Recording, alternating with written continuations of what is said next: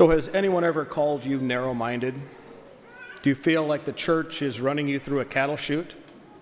The world tells us to be open minded, do whatever you want, think only of yourself. You need a lot of choices Ford, Chevy, Chrysler, Toyota, Jeep, Buick, Dodge, whatever you want. Your choices are endless. You can have or do anything. But in today's gospel, when Jesus is asked if only a few will be saved, he doesn't give us a choice.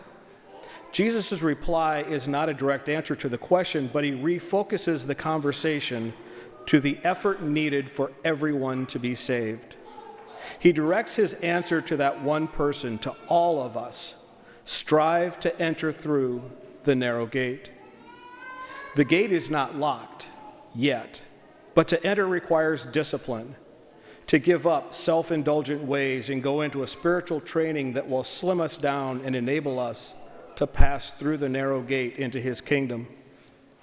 So, will you strive to enter, or will you say, whatever, and wait until the gate is closed? Sometimes I hear people say that our church is narrow minded. They think everyone should be able to do whatever they want. I agree that some things require an open mind, but our spiritual life is not one of them.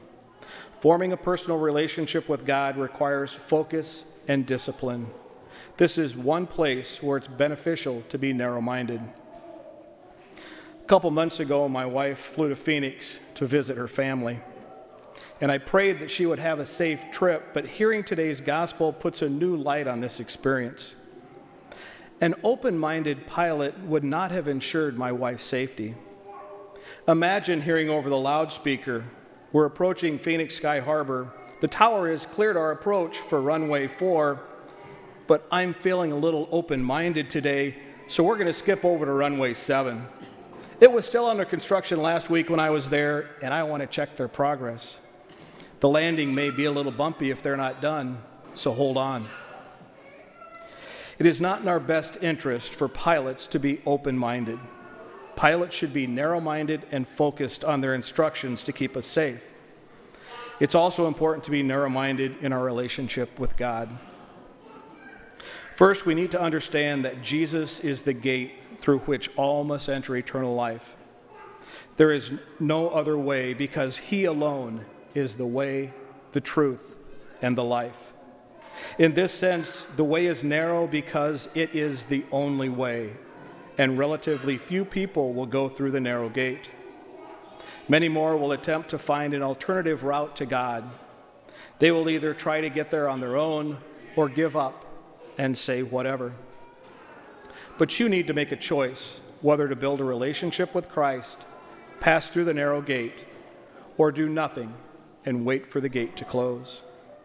So let's focus on this relationship. Where do you come to know Christ and build this relationship?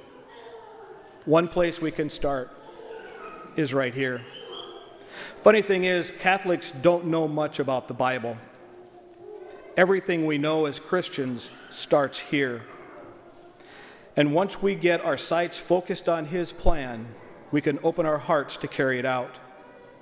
We can't stay still and say whatever, we need to act. A narrow mind creates an open heart for action, but only if your mind is focused on the right relationship. The scriptures that we hear every Sunday are only part of the story the Bible holds the entire story. It doesn't explain how to be flawless. It does not lay out a direct path to God. Most humans in here were not perfect like us. If your life is immaculate without any struggles, this may not be for you. But this connects us to the struggles of all people from the beginning of time who strive to be with God. If we strive to be with God, this can help us in our daily struggles. This contains the whole path the good, the bad, the ugly. It includes all steps on the path. Sometimes we move three steps forward and two steps back, but we strive every day to follow Christ. When we experience setbacks, we reflect, regroup, and forge ahead. Our only other choice is to go easily through the large gate and turn away from Him. So, how do we find this way through the narrow gate? A few weeks ago, Father John was preaching on the parable of the man who had such a great harvest that he needed to put up new storage to hold all of it. We spend much of our time gathering our treasure for comfort in our physical life, but how much time do we spend striving to get our spiritual life through the narrow gate? One thing that he said stuck with me. Father suggested that we spend one eighth of the time we spend building our treasure to build our spiritual life. I'm a numbers guy, so in a 40 hour week for building our treasure, we should look at one eighth or five hours every week to work on our spiritual life. That's less than an hour a day. It's actually less than 43 minutes. So you may be saying in your head, Deacon Paul, I don't have 43 minutes every day to spend on building my spiritual life so that I can enter through the narrow gate and spend eternity in heaven. Okay, we'll start slow and build to it. I challenge you start with 43 minutes a week, all at once or break it up. This is in addition to Mass, which you already attend every week. Mass is the baseline. You need time outside of Mass to build your personal relationship with Jesus. Strive to increase your spiritual life. Don't worry about the few. Do this for yourself. This is seven minutes a day. Start here and build on it. So, where do we start? Who has a Bible? If you don't have one, call the pastorate office Monday and let me know. I'll get you one. Where do we start reading? Our bulletin has the daily Mass readings listed. Look at next Sunday's reading and read them before you come to Mass.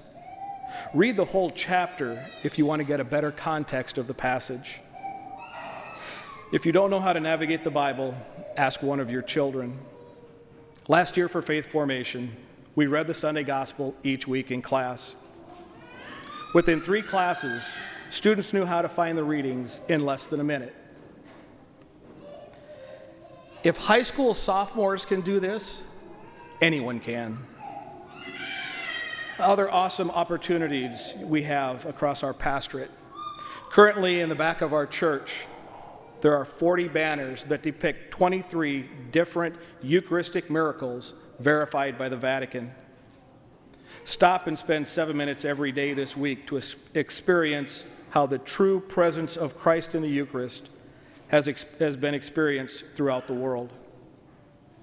Fran, our pastorate leader of adult formation, is starting a weekly scripture in September.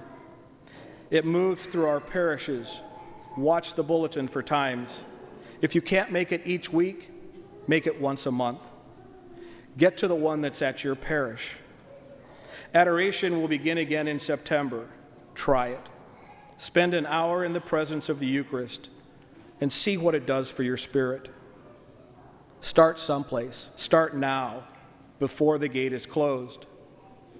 Because the gospel continues after the master of the house has risen and locked the gate, then will you stand outside knocking. Right now, the gate is open. Would you rather be narrow minded or locked outside? Actively seek Christ, the narrow gate. Build a relationship so that you know him and he is the focus of your spirit. Else he say, I do not know where you are from. One other place where we can start this relationship for our children is baptism. So now Father John is going to help another soul on the path to find the narrow gate.